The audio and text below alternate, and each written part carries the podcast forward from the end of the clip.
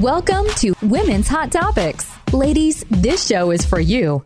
Find clarity, discernment, and discover who you are in Jesus Christ, all while exploring the hot topics of the day.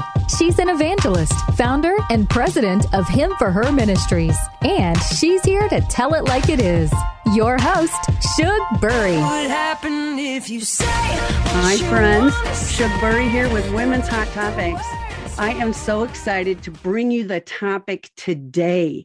But before I do, I want to make sure that you know that you can go to him for her, H I M number for her.org, and see the plethora. Is that a word? Plethora of uh, radio show hosts that we have had guests, had a lot of fun, a lot of topics. But today's is really special to me. Today, we're going to be talking about strong in battle. You're going to ask yourself, well, what kind of battle we got going? Why the humble will prevail. And we are here with the infamous Susie Larson. Susie, I'm so glad you're with us. Thank you very much. You're too kind, Shug. So good to be with you. Thanks for having me today. You know, friends, before you decide to either turn it off or keep it on, I want to give you a little bit of an intro as to what we're going to talk about today. This impacts every single individual.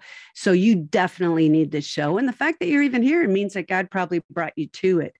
Um, some of the things we're going to talk about today is how to be strong in battle against the enemy. Is there a spiritual battle or is it just life happening? How do I know the difference between the two? What about the never ending, long suffering battle I seem to have all the time in my life? Another thought is trauma, fear versus a God warning to pay attention to. What makes an easy prey, ladies, for the enemy? We're going to talk about that. Also, how and when do we begin to train our young children to become strong in battle? That's really an important point. Uh, why do we even have battles? How do our emotions and attitudes hinder or help our victory? And how are we empowered to interrupt the enemy's evil plans? And we have this book here. And I, if, if you're on YouTube with us, I want you to check it out. It's called Strong in Battle Why the Humble Will Prevail. I read it page for page all the way through. Now I can't wait to do it as a Bible study with my friends.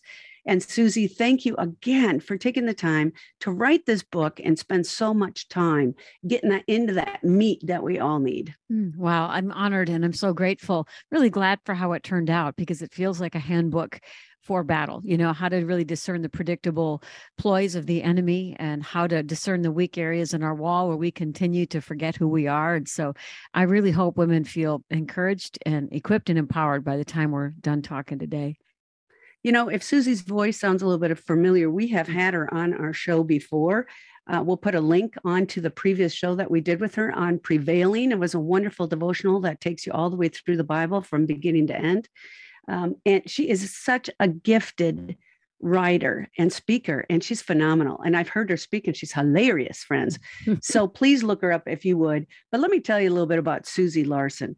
Susie is a national speaker a best selling author and the host of the daily talk show, Susie Larson Live, heard on the Faith Network Radio. Susie has written 20 books and many articles. She has been a guest on Focus on the Family, the Life Today show, Family Life Today, as well as many other media outlets twice friends voted top 10 finalists for the john c. Maxwell transformation leadership award. She is also a veteran of the fitness field. Susie has been married to her dear husband kevin since 1985 and together they have three wonderful sons and three beautiful daughters-in-law and three beautiful grandchildren and one adorable pit bull that's what we have in common I've got my little blue, and you've got your little Memphis. Susie's passion is to see people everywhere awaken to the value of their soul, the depth of God's love, and the height of their calling in Christ Jesus. My friends, I know you're in the background. Everybody's applauding. Please welcome Susie Larson to our show. Bless you, honey. I wish I was on the road with you. I could see those palm trees you're looking at, but thanks for having me. I know. I'm looking, friends. You know, I'm on the road interviewing people along the way, and we've got palm trees that you can't see. I had to shut the shade so y'all wouldn't be tempted and jealous when you're in Minnesota in the deep snow. But I want to really get right to it if I could. Um, let's get right out of the gates with the deep topic. And I really think it's important. And if I could, Susie, I'd like to ans- ask you a personal question and a chance for our listeners to get to know you a little bit already. Um, you've been face to face with the enemy. So have I. And when we serve the Lord, attacks go with that territory. So, what battles, I'm curious, what battles have you encountered prompting you to decide to write your book, Strong in Battle Why the Humble Will Prevail? Well, you know, some who maybe have heard of me or maybe heard of my story, maybe know a little bit of the backstory. But for those who don't, you really do need to know the context so that you understand the language that I use. Really, in all my books and all of my shows, there is a, a contending. There's a little bit of of warrior fighting because I, I you know, nothing has come easy to me. And I was raised in a large family and um, in a denomination where I knew God was real. I mean, I really, as a child, had a sense of God's presence, but I really didn't know Jesus was accessible. I just I didn't understand the gospel. The gospel wasn't really preached, and uh, we just had kind of your all American family back then. Uh, but when I was about nine years old, some creepy boys from our neighborhood uh, pinned me down and I encountered a sexual assault. And I got up from that experience and didn't tell anybody. And I was so mm. traumatized. I didn't know whose fault that was and very, very confused about you know my dna my identity did god make me this way? I mean I, it was like something oh, a canyon of insecurity self-hatred fear opened up and uh, really I stopped sleeping through the night around that time. And then about a year later, I was coming home from school and was jumped by a different group of boys that were oh, hiding man. out in a dugout. They were doing drugs or something. I really know now in my adult mind they had to have been high on something because they had this crazed look in their eyes, and they just all I heard as I'm walking all by myself. You know, I'm 10 years old, four foot tall I hear, get her. And they'd run out of the dugout, run me down, knock me to the ground, and beat me up really bad. And they just were laughing wildly as they punched me and pulled fistfuls of hair and scratched my face and kicked my stomach. And I'm curled up in a ball, crying, screaming, and they're laughing and, and beating me up and I, i'm just thinking who would do that for sport to a little girl but they they were high or on something but anyway when they were done with me they kind of pushed off me walked away and were laughing and I got up and I had scratches on my face, a fat lip, snarled hair. And I, that was so traumatic, traumatic for me. And I heard in my ear, and I can't tell you it was audible, but it might as well have been, but I heard, I can get to you anytime, anywhere, and God will mm. never stop me. And so at that moment, I knew the devil was real. So I knew God was real and I knew the devil was real. And Shug, I often say that, you know, the devil sees your potential long before you ever do. All you need to do is go back to your childhood, to the first times that you discerned you're not enough, you have something to fear, uh, you're not safe, um, anything like that, because his threat against you is so connected to your threat to him. So all that to say, you jump ahead. I, I won't get into too much my backstory, but as a young mom, um, I was on bed rest for many months with a high risk pregnancy, and the doctors let me get up for one day to test the waters. And so I did, met my old college roommates. So careful. I was six months along, I had three months to go, and we walked. I had lunch. It was a fall day and was back on bed rest then at night because my mm. started to contract again. And two weeks from that outing, my face started to go numb. My arms started to get pins and needles. My vision blurred. My memory started to do funny things. And uh, unbeknownst to me, I was bit by the deer tick. It latched on, bit me, dropped off. I never saw a bullseye or anything like that. So I had three months to go in this bed rest, and I had neurological fireworks going off in my body. And prior to that happening, I literally, you know, because I I when I got saved, you know, I knew I was saved, but I didn't know that I was loved. And I think that's the case for a lot of even, you know, seasoned Christians where they go through life really sure of their salvation, not super sure that they're the object of God's affection. So I, like many insecure Christians as a young mom, was on five committees at church. I was earning my way, improving my way. So to go on bed rest was just a nightmare come true because I suddenly became a debt to everybody to society you know and I, my husband was the mom and the dad my friends i used up all my friend favors they were getting tired of me I was getting tired of me. So I literally was knocking off days on my calendar, you know, five more months till mommy can make your sandwiches, four more months till mm. mommy can take you to the park. And so that already was confronting so many of my insecurities that to have that, oh, have these neurological symptoms overlap with this pregnancy was more than I can even tell you that I could. I mean, I couldn't believe it. And I had a woman, a friend, who was getting so tired of our crisis. I and I in hindsight, I think she should have left before the grace lifted because she stayed past the grace and was starting to say things that were super hurtful. And one day she was visiting me and I was, I'm like, my face is going numb, my tongue is going numb. Like, how can this be happening? And I've got a few months left. And she said, you know, it's personalities like yours that most often get MS.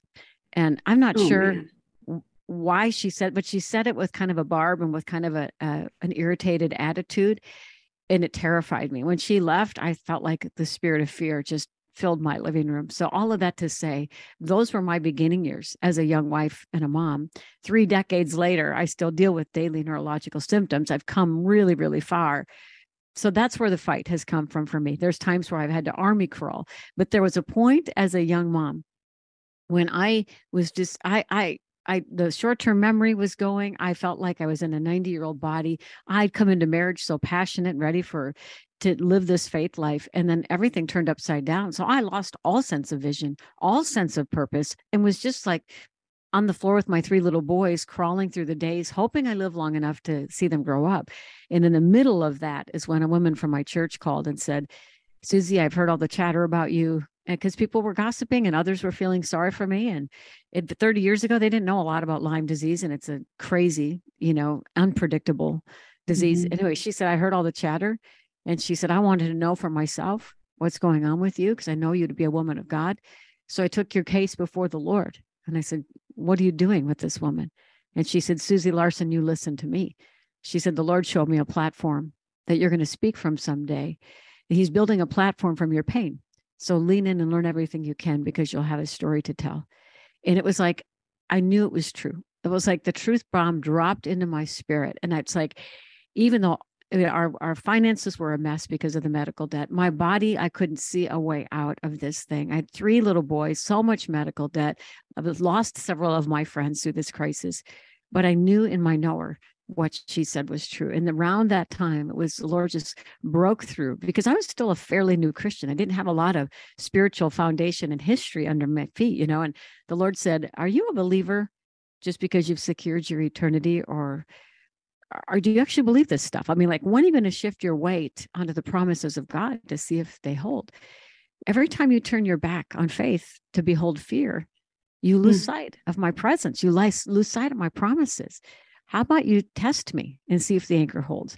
And that is when I started to shift my weight onto the promises, and I found that they do hold. And that is when I learned, Shug, that the the abundant life Jesus died for is not ours automatically. It doesn't just come to our front doorstep all tied up in a nice bow, because the preface of that verse is the thief comes to steal, kill, and destroy. I yes, come he does. if you come that you have life abundantly. So we have to contend for the promises of God.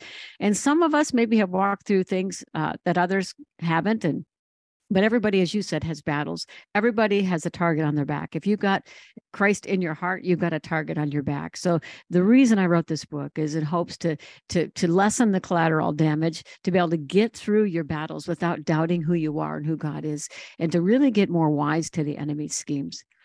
You know, that is uh, such great, wise words. And, you know, God uses our experiences for his glory.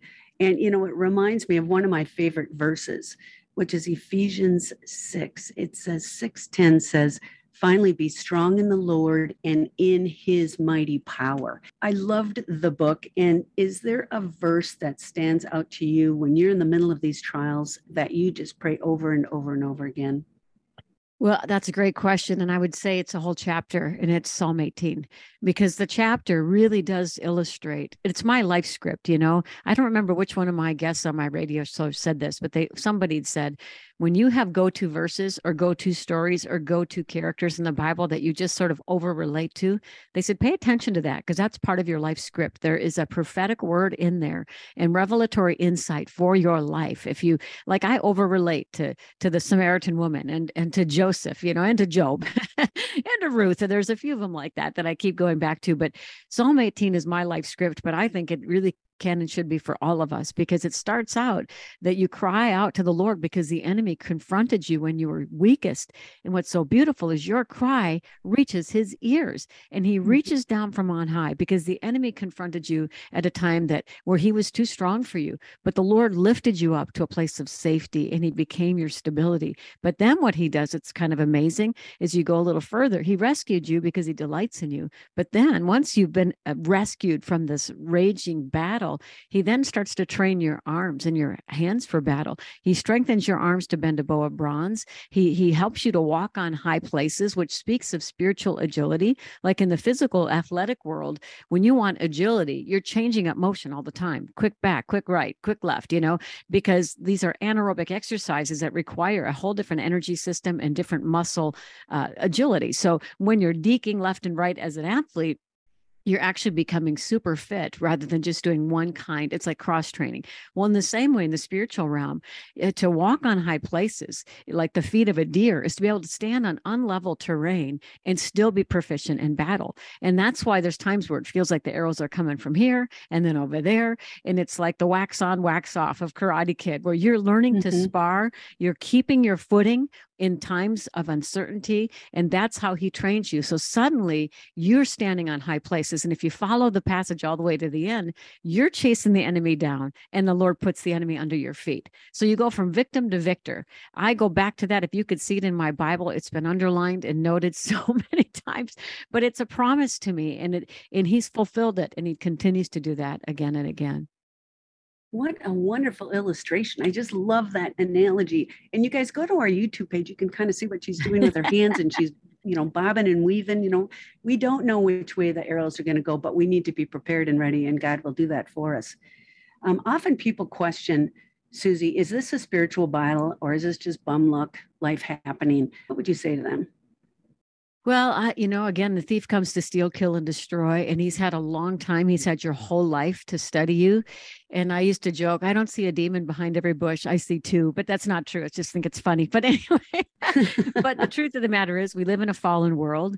We can be our own worst enemy. But I believe the enemy leverages all of it because he's looking for our low moments. He's looking for our vulnerable moments. The, the world, the word says he prowls around like a roaring lion looking for someone to devour. And so I think it's just super important. The thing is, God doesn't want us walking on eggshells. He also doesn't want us bracing for impact. And I think that can happen if you go from one battle to the next, you start living bracing for impact. And that's not a safe posture. God wants us to live on the offense. And, uh, you know, as I had to walk through uh, some just healing time after this recent, I had a pretty massive relapse seven years ago that culminated two years ago that I'm still recovering from. So for five, six years, it was, it was pretty rough again. And I had to, I seek out a counselor friend uh, to sort through some of that. I got some prayer people around me to pray for some inner healing just because it was traumatic for me, you know. And one of my friends said the best thing to me, and this is coming in my next book, but she said, Susie, unless your default thought process about God is only goodness and mercy follow you, if that's not your default instinctive thought around the Lord when you think of Him, then she says something in you needs healing and something in your thinking is out of alignment. And I feel like that's a great inventory for us eh, based on how your battles Im- impacted you. If you just shrug them off all the time as, oh, that's how life goes, you're going to get cynical. You're going to lower your expectations of God. But if you start to go, you know what, I'm a fierce enemy, but I have an even more powerful God. And I'm going to spend my time, even in battle, cultivating a heart that sees the goodness of God so that my default instinctive thoughts around God is that He's got goodness up His sleeve. He's got goodness for me. Whatever He allows, He redeems. You know, the enemy traumatized. It's the Lord who heals. When you start to see you've got a very real war going on in your life, but you know, it's not an equal fight, you will start to live even in the middle of battle with a holy expectancy. And I think that's extremely important. Otherwise, you're just going to keep lowering your theological bar to match your experience. And suddenly you've reduced God to something that doesn't resemble who he really is. You know, that's, um, I love that inventory that you talked about. And I think that really is um, helpful to people who often deal with long term suffering, long term illness, depression. You know, why God? Why me? Why am I in this? How can I survive this? And you just brought the light into that whole mm-hmm. topic. I love it. So, listen up, ladies, to my next question, because I think it's really important. Uh, what makes us a prey for the enemy? Well, I love to go to James 4 7. It says, Submit to God, resist the devil, and he will flee from you. And I often hear people when they're under attack, someone will say, well just resist the devil he has to flee but that's not accurate because submit to de- submit to god comes first and that's a military term and it means get back in rank and watchman nee once wrote that you can't have authority unless you're under authority and so you think about submit to god or get back in rank how do you get out of rank well attitudes that are uh, that conflict with god's will and his ways so maybe usurping authority uh, harboring a grudge, being bitter, being jealous, uh, living a duplicit life where you say one thing and do another. All of mm. those things put you out of rank, and the enemy is a legalist. If you step out of your God given boundaries and he has legal access, he will take it every single time. He's hoping upon hope that you will forget who you are and forget who God is, and you'll justify your attitudes and your deeds because you're suffering, you know? And the thing is, we bend towards self indulgence when life is hard. But as I wrote in the book, self indulgence, you know, that's motivated for the wrong reasons will always weaken us. There's always a time for self restraint. And I'm not talking legalism, but I'm saying I think we know the difference between a holy celebration where you make break out the feast, celebrate what God has done, and you privately indulge for self comfort. That's what weakens you. So I would say we're easy prey when we get out of rank. But what's so amazing, if you look at the rest of that verse, is you know, when you're under attack, my first line of defense always is search me, God, know my heart. Mm. Test me, know my anxious thoughts. That's Psalm 139. See if there's any offensive way in me, because I want to know did I give the enemy license to do this? Now, it's really important to hear me say, I'm not saying if you're going through trials or you're in a battle, it's your fault, but I'm saying it's wisdom and humility to to check your heart first because even paul said my conscience is clear but that doesn't even mean i'm innocent i'm leaving it up to the lord so i'm just saying there's things we don't always see and we do have a high capacity to self justify when we're hurting. And so to ask God, have I given the enemy legal right in any way? And as my friend says, if he shows you something, repent and then roar. And if he doesn't show you anything, just roar. because once you submit to God, then you resist the devil and he will flee. And how that translates is exactly how it reads. He's running for his life. And it also translates, he's looking for a new safe place to dwell because he no longer finds it in you. And Shug, I think we put up with way too much from the enemy. We take the battering, we let him lie to us, and we just sort of let him in our house and we wonder why we're exhausted. But when you're exhausted from battle and from being harassed and taunted, you know what also happens? You become passive in your faith. So you need a deep sense of rest and restoration that you only get from Jesus, which leads you then to this purposeful faith. So when you submit to God, and you resist the devil, he has to flee. And if you were to peel the sky back to look into the spiritual realm, you would see some Christians running for their lives because he's roaring and intimidating them and they don't know what their spiritual rights are. And then you'd see other Christians standing, putting the flag in the ground and saying, Out and stay out. You can't have Amen. my family. You cannot have my community. I know who I am. You messed with the wrong girl. And I think it's just that's again one of the huge reasons I wrote this book is you got to know who you are and who God is. And you got to know where you where the enemy ends and you begin. And so if if the Lord's not showing you anything, then you then maybe he's anticipating a breakthrough. Maybe he's threatened by your potential. But that's when you don't go this alone. You get other people with you and say, I am under attack. Will you join me? Let's stand in battle because you got to know in any way the enemy comes against you, God has a promise to bless you and propel you forward in your walk of faith. You know, you brought up a good point and uh, regarding prayer. You know, asking people to pray. How does prayer take a, a role in all of this attack? you know it's i think again he tries to get us alone and if you think at how this went in the last few years there's so much about how this last these last few years went for us all over the world uh, the enemy used two weapons and they're his favorites fear and isolation. He weaponized mm-hmm. fear to such a degree. I think when we see jesus face to face we're going to be blown away at how fear was weaponized against us and then isolation to get us to not only fear but fear each other and to isolate because when he can pick us off when we're separated. And i was charging people constantly on my show saying if you can't be six feet away if that's not comfortable get on a zoom call with five six seven other people and start agreeing together around the promises of God, remobilize, re engage. And I would even say, you know, as Kevin and I travel around and I speak at events, so many pastors are saying, you know there are new people coming to church but old people aren't not old old but seasoned believers aren't coming back so it, and i've heard from some of these seasoned believers who've admitted an apathy set in where it just became easier to disengage. And there's a lull uh, you know a, a lethargy that has sort of settled in after covid. And i think we've got to get our game back. We got to get our roar back and we've got to re-engage because there is power for the taking. There's promises with our name on it. And when two or three gather and agree in his name, mountains move. I'm telling you what, demons flee. We are so much better together. And a number of my guests have said there is no way you can walk out the fullness of your potential in isolation. You need your people. You've got to have a mm-hmm. community around you.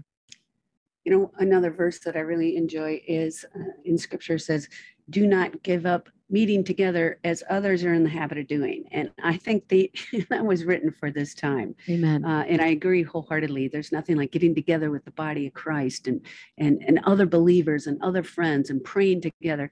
And I have seen God move mountains from the power of prayer, friends. Yeah. And you might be thinking, oh, I'm not very good at praying, or it doesn't work for me, or I never see answers to prayer. Oh, yeah, girl, I got to tell you, you got to be praying because that's where the power is. The power is in God's word, and the power is in praying. And then all the more when you're praying together. I just, I got to just, if I could interject this, you know, uh, yeah. the Lord last Lenten season a year ago, I was at a pretty low point with the health struggle and Lord mobilized this group of women to march with me. And they're like, we're going to pray with you every week till you're symptom free, till you're fully healed. And they're not letting go. And eh, I, we meet on Zoom every Wednesday morning, and they are praying for me. But one of them, she's mobilized just, I can't even tell you how many prayer movements and prayer groups. I think she currently has about 10 prayer groups going right now. Oh, That's wow. what she does full time. And eh, she's amazing. But she talked about a gal who prayed for, I want to say 10 years for a family broken relationship. But when she gathered together on her own, she prayed. But when she gathered together with this group of women and had a 40 day prayer focus zeroing in on that where they all agreed on that breakthrough in 40 days it happened. She said wow. we saw a breakthrough happen in 40 days together. What i didn't say happened in a decade of praying alone. And so uh, what you're saying is right. And and i want to just say this carefully but friendships and and your people are changing. People there's so many drifts that have happened that some of you, your friends that you've had forever, I'm not saying ditch your friends, but right now they're not as on fire, maybe as you are. Ask the Lord to show you your people. And I'm not, again, saying ditch your friends, but find your prayer people. Find your people who are going after it with God and then reach out and just say, hey, can we hop on a Zoom call for a half hour and agree in prayer on each of our things? Like one of the things we do at the end of my prayer time with my health is we go around for a husband. So I will pray for my husband, Kevin. Well, then the next friend will pr- agree and pray for Kevin and then pray for her husband. Then the next friend will agree and then pray for her husband. We get more done in that short amount of time through our agreement than you can imagine. And we're seeing continual breakthroughs. So I cannot stress this enough. I, I see it like a power grid. And I just have a sense that some of you need permission to reach outside your circle to find your prayer people because there has been so much drift, so much apathy. Please mm-hmm. don't stay stuck. If you feel that flicker and the hunger in you, it's an invitation from God Himself to participate in some necessary miracles. And He's the same yesterday, today, and forever. He is on the move. So move with Him. I, I, I challenge you to do that. You know, I love that you said, ask God to show me my people and you know you don't have because you don't ask friends. So once you ask keep your eyes open. You know it, it doesn't necessarily have to be the pizza man who's going to come knocking on your door girls. You need to keep your eyes open and see maybe the, oh this woman's a prayer warrior. Maybe this should be somebody that i should be connecting with. And god will introduce you to those people that you're going to need in your life. So powerful so important especially when you have children when you're a mama. And so i'm going to just ask this next question that blends right in with that. How young can i start to prepare my kids to be strong in battle and how do I start? Mm, that's a great question. I would say I have an older book called Growing Grateful Kids. Uh, teaching them to appreciate an extraordinary God in an ordinary world. I think that's the subtitle. Uh, but there's a lot in there about cultivating compassion, cultivating conviction. But I think instead of, uh, you know, overemphasizing the enemy when they're young, overemphasize their identity in Christ, overemphasize the strength of God. And when they go through hard times, find a promise and pray it over them. But my boys, when they were going out the door, I would put my hand on their head or their shoulder and I'd say, Lord God, I thank you that they are mighty in God. I thank you that they know who they are, even if they didn't know. And then I would throw in there, thank you that they love to read the Bible and love to read books. And they'd look up at me and I'm like, someday, someday. But That's I would right. just, I would just speak the word of God over them to say thank you. And even when they'd mess up, we would grab them by the shoulders and say, You are too important to be making decisions like that. So even in discipline, they would rise up a little bit more. But I would go after their God given identity, not identity because they perform well or they're great athletically, but because of, of Christ. They bear the image of God. And I think if you want to, you know, because that's what the enemy goes after is the goodness of God and the value of your soul to God. And so if we can you know pound those things in and sow major seeds when they're young they'll be really ready and equipped to to understand the language of battle as they get a little older. And i understand too if some of you are new to the bible or new to god or you just surrendered your life to him and now your kids are teens and you're wondering is it too late to start to do this? Uh, what words of advice would you give them? You know i would read with them ephesians that's probably one of my favorite books. I mean, I love them all, but Ephesians I love for two reasons because it emphasizes the love of God and it emphasizes the warfare, the weapons of our warfare, which both of those things, if you're a teenager, you need them. In Ephesians, it says to know this love is to be filled with the fullness of God. And to me, that is such a reminder. It's not how high you can jump, it's that He stooped down to make you great. Love came mm-hmm. down. And to focus on this love, the love that He has for you, is to be filled with the fullness because teens are trying to find fullness in everything else. But to know God's love, how personal it is for them, is to be filled with the fullness of God. And then it talks about that God is able to do above and exceedingly beyond all you could ever dare to ask or imagine. And when my boys were teens, one of my mentors, we were talking about discipline. One of them was going to lose the keys to the car for whatever reason. And she said, stay true with your consistent, stay consistent with your disciplines, but they're going to respond much more to vision than discipline. Uh, but by the mm-hmm. time they're teens, cast vision for their life of what is possible. And one of our boys was a bit of a strong willed child when he was little. And when he graduated from high school, he said, Mom, Dad, I, I, know I gave you a run for your money when I was young, but you never made me feel like a problem child. You always made me feel like nothing would be impossible if I was humble enough to submit to God's will, God's way. And I really do believe that's true now. And so I just think that, you know, these teens, especially what they're dealing with today, if they could know his love, if they could catch a vision for what is possible, and then appropriately teach them about the weapons of warfare, that your shoes of peace are the prince of peace. You're stepping into the fullness of Jesus when you're stepping into the warfare, the, the, uh, your weapons of your warfare the truth is the truth that sets us free. He's the truth, not my truth, your truth. He's the truth the breastplate of righteousness. You're stepping into identity that's been won for you. Period. There's a period at the end of that sentence. That's not up for grabs anymore. Helmet of salvation is your eternity is secure and you have the mind of Christ. So teaching your kids, start to ask God, help me see with spiritual eyes so I can see what's really going on here. Your shield of faith, that you have the power to block every arrow fired at you. And there are arrows fired at you. Discern what they look like, what they feel like, and start to say no and then your sword of the spirit, your weapon of offense, where you start to intercede for your friends. When you start to cast a vision, they'll start to catch it. They will. You know, I love that vision, cast a vision. And friends, you can cast a vision for your own life too. Mm-hmm. You know, close your eyes, talk to God. That's all it is. Just talking to God is what prayer is. And just like you and I can have a normal conversation, have that with God. Spend time with Him. Um, before the show, I was praying and and I just said, I love you, God. I miss it when, when I don't pray often enough. And uh, and it's it's just a relationship. It's it's I just wish I could just take from what I know in my head and give it to you, ladies, because I love you so much. But it's a relationship with God, just the same way that you might have a relationship with someone else. Um, and I think it's so utterly important that we do surrender. And you talk about being humble and will uh, why the humble prevail. And I loved in your book on page 63, and I will not ask you word for word what you wrote on that page. But you know, I deal with prisoners, and we work uh, mentoring women leaving prison. Uh, six months before they leave and up to two years post release across the country. And the thing that really touches my heart is when I hear women, just like the illustration you gave, like you said, the prisoner gripping the bed sheets to his forehead, crying out for mercy. God just wants to receive us. He's waiting for us to do that. And I think that is just such a beautiful illustration. He's waiting for us to let go of that steering wheel of life and give our life to Him. Um, and you've just said that so well in your book. And I do remember I believe that God is going to work in one way none of us imagined in yeah. and through each one of us that surrender our lives to Him. Mm-hmm. Um, you posed a great question, and if God is going to do what He's going to do, and this these were your words in the book, why doesn't it matter whether or not we're wholly devoted to Him? Hmm you know there's there's a lot of debate around free will and the sovereignty of god and i don't need to jump into those waters as i'm not a scholar i'm someone who loves god who loves his word. So these are just my own thoughts but he will ultimately have his way. He will ultimately fulfill his will on the earth.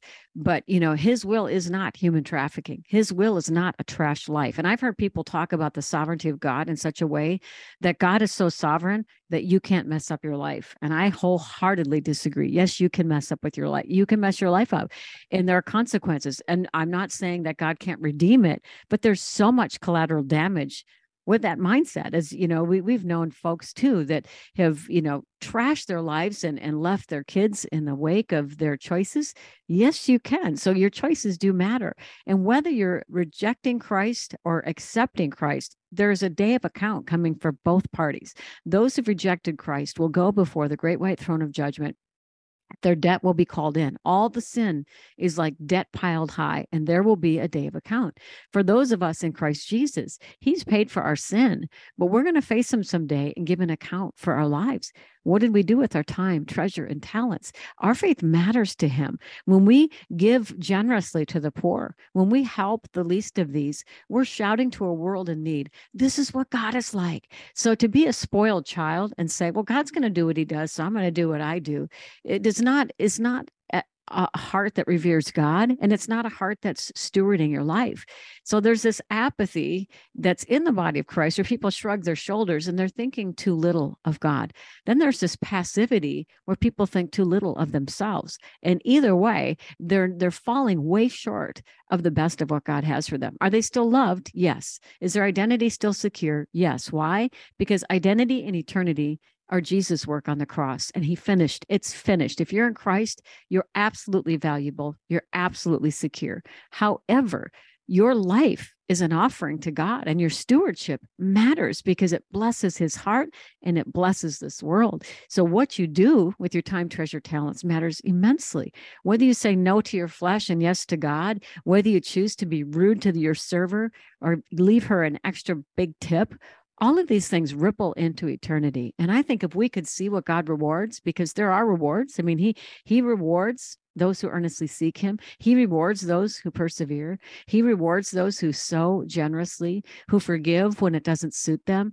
I think in the briefest second when you see jesus and you see what he rewards you're going to wish that you lived with eternity in mind. And and i and i don't know that there's i don't think there'll be regret but i think there's going to be a moment of sobriety because scripture talks about that day of account when we meet him that there'll be some who are saved but they're like they're barely saved. Their work will go on the altar. The flames will burn it up because they basically live like a practical atheist. So they trusted him and they have saving faith but all their work burned up in the flames and they came through as one barely escaping the flames. That is in scripture.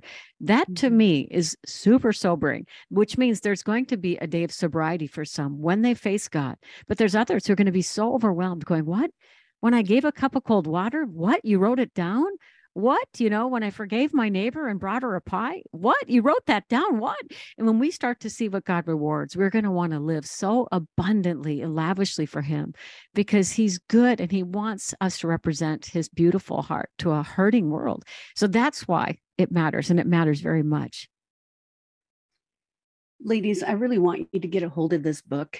And the first uh, handful of women, I'm not going to limit it, who decide to get a hold of us at himforher.org, I'm going to send you this book for free, Strong in Battle. why the humble will prevail. I promise you, you will be blessed. And, you know, we talk about how the enemy attacks us. We talk about, you know, how to stand up against the enemy. I got to tell you from personal experience, friends, I have seen God's mighty power working in and through me because I trusted and surrendered and gave him my life. Friends, I want that for you as well more than anything, I want that for you as well. I want you to live a victorious life. I want you to be fierce, as Susie says, and I want you to stand up and know who you are in Jesus Christ and how you are secure. Um, you said at the end of your book, I am secure, I am loved, I am healing, I am called, I am empowered. And so, friends, I want you to go deep. I want you to get this book. I want you to dig into God's word. I want you to pray. And I want you to fear not because you are on the winning side. And that's words from Susie in her book. Um, do you mind praying us out, Susie? Mm, I'd be honored. Well, Father in heaven, I thank you for my friend watching or listening today. And I pray you pour out your spirit in a fresh new way. God, I ask you to heal her deep wounds and her hurts, God, that you'd restore her from the trauma and the disappointments that she's endured that maybe nobody else fully understands except you do. You understand fully.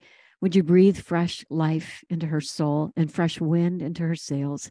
I pray you put a fresh expectancy in her heart and a fresh knowledge that you really are who you say you are. You're good.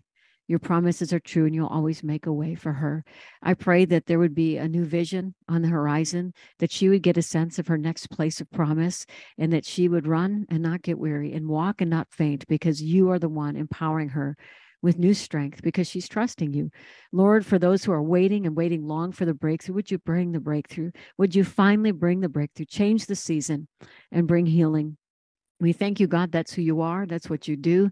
And you invited us to pray. So we're going to keep praying until we see you face to face. We love you, Lord. We thank you for this time in Jesus' name. Amen. Mm. Speak it, sister. Hallelujah. I just feel like we've been to church, girls. Don't you agree? it just is wonderful. Susie Larson, you have really blessed us today, not only with your book, but with your words of wisdom, your illustrations. I hope and pray you come back again when your new book comes out. And you've been such a blessing to us. Wow. Always an honor to join you, Shug. Thanks for having me. And how can we be praying for you, Susie? You know, completed healing. Um, I God has brought me so far, uh, but I I I believe that I'm going to see full healing in the land of the living. That's what I'm leaning into, and uh, and just the the supernatural grace to to navigate all that's in front of me in the culture that we find ourselves. So thank you. I agree. Thank you very much.